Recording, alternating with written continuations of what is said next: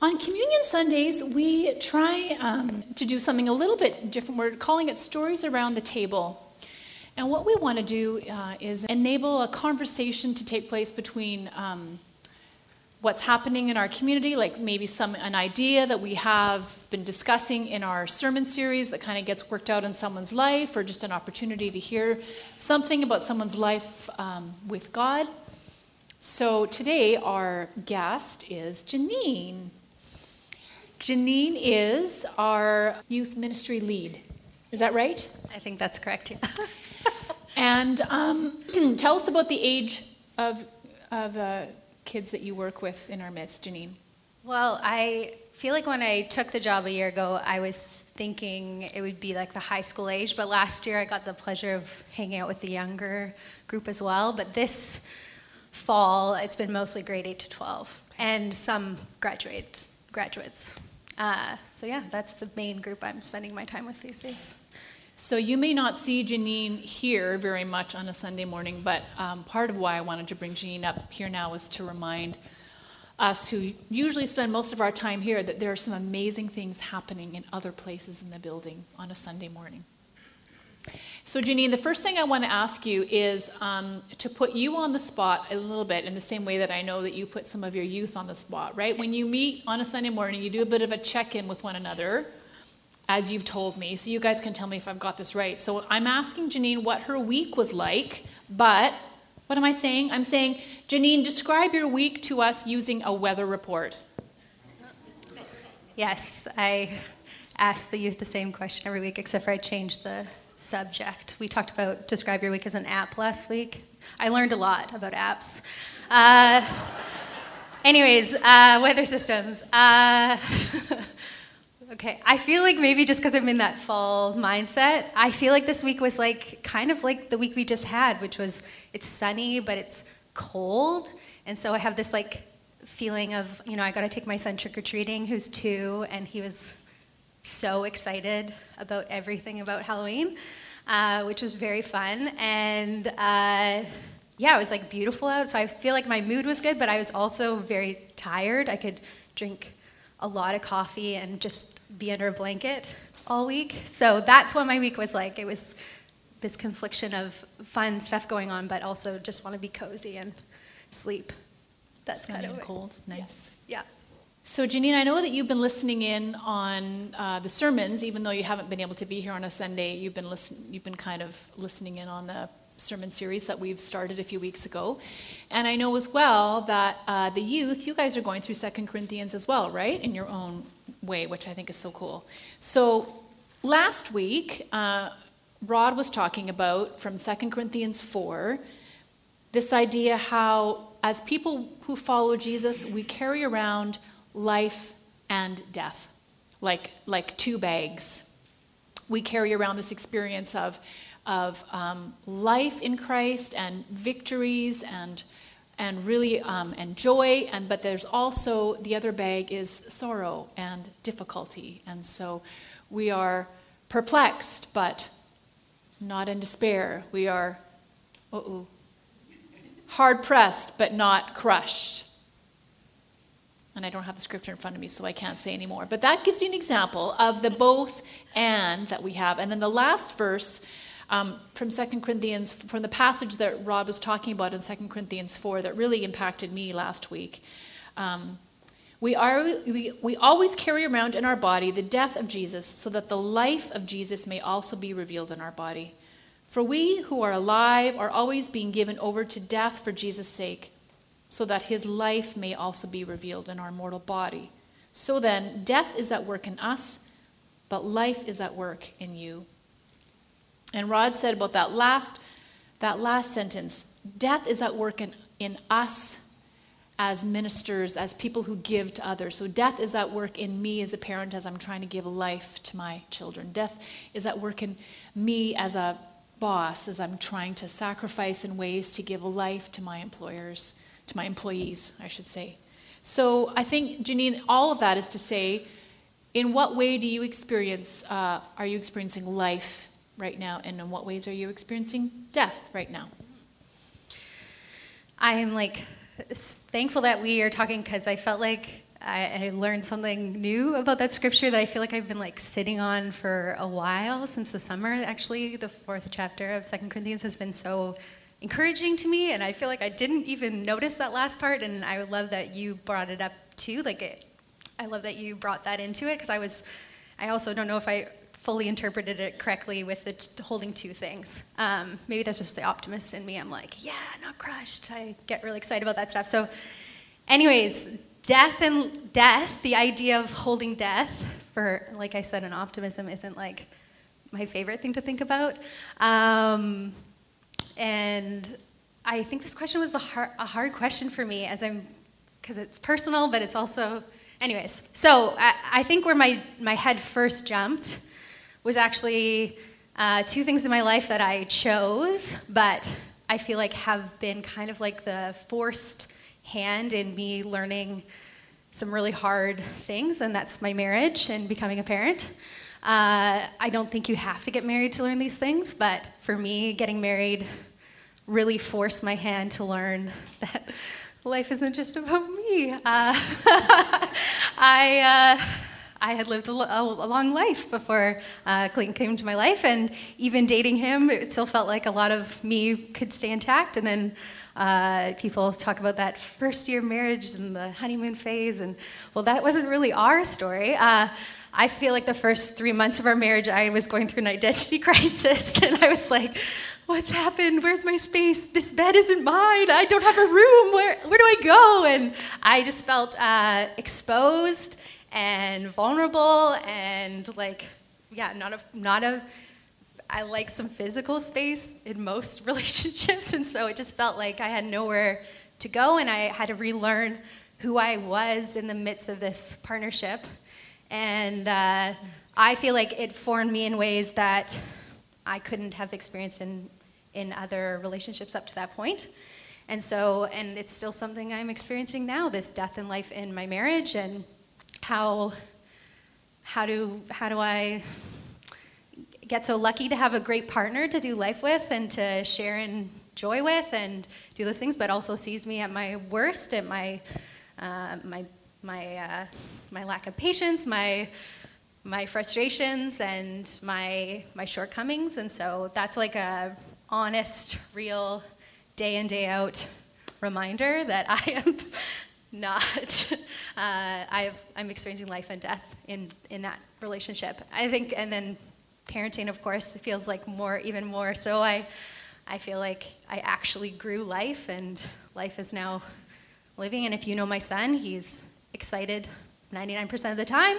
And so he's very full of life and excited, and that is such a joy to get to experience and watch. And I have no clue what I'm doing most of the time, and so I just feel like I'm stumbling through it and I'm trying hard, but it feels like it highlights my. Uh, yeah, imperfections or just my like cluelessness. I don't. I don't think we, I'm not comfortable with that. I'm not comfortable with feeling like I don't know what I'm doing. Uh, it's a big club. And I don't want people to know that. So I, I don't, yeah, so I'm telling you now, but uh, I'm gonna regret that later. I, I just feel, yeah, like that's something I, I think a lot, but don't want to have anybody know. Yeah. Maybe we shouldn't put that part on the recording. I'm yeah, yeah. Thank you, Janine, for being so honest. Yeah. That's awesome. Yeah.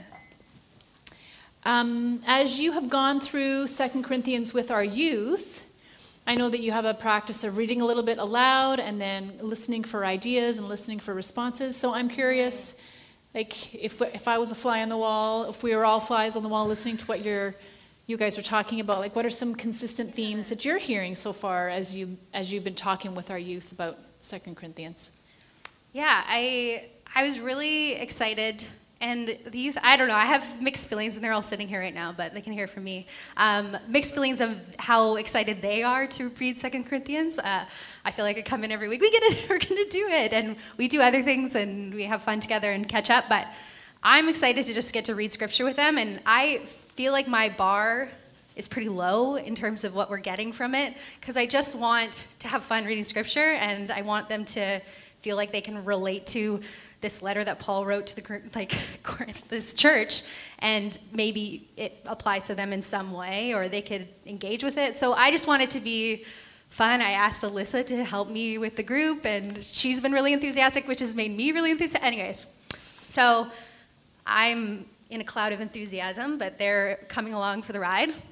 And uh, I think it's been cool. I, I tell them every, so just so you guys understand what we do, we read a full chapter, and then a couple of people volunteer to read it out loud. And then I give them just like a minute to look at it over again themselves. And I ask them to just pick one verse. One verse that, and I say this every week, that could bother you. It could bother you. You might not like what it says, and uh, or you may not understand what it says, or it might just be something that you really wanted to hear, something that you're really uh, resonates with you, or is relates to you, or you like it. And so I kind of give them the spectrum. And something that I find interesting is they've never taken me up on a I don't like, I'm like waiting for one of them to be, now I'm saying it and you guys are gonna do it next week to me, I just know.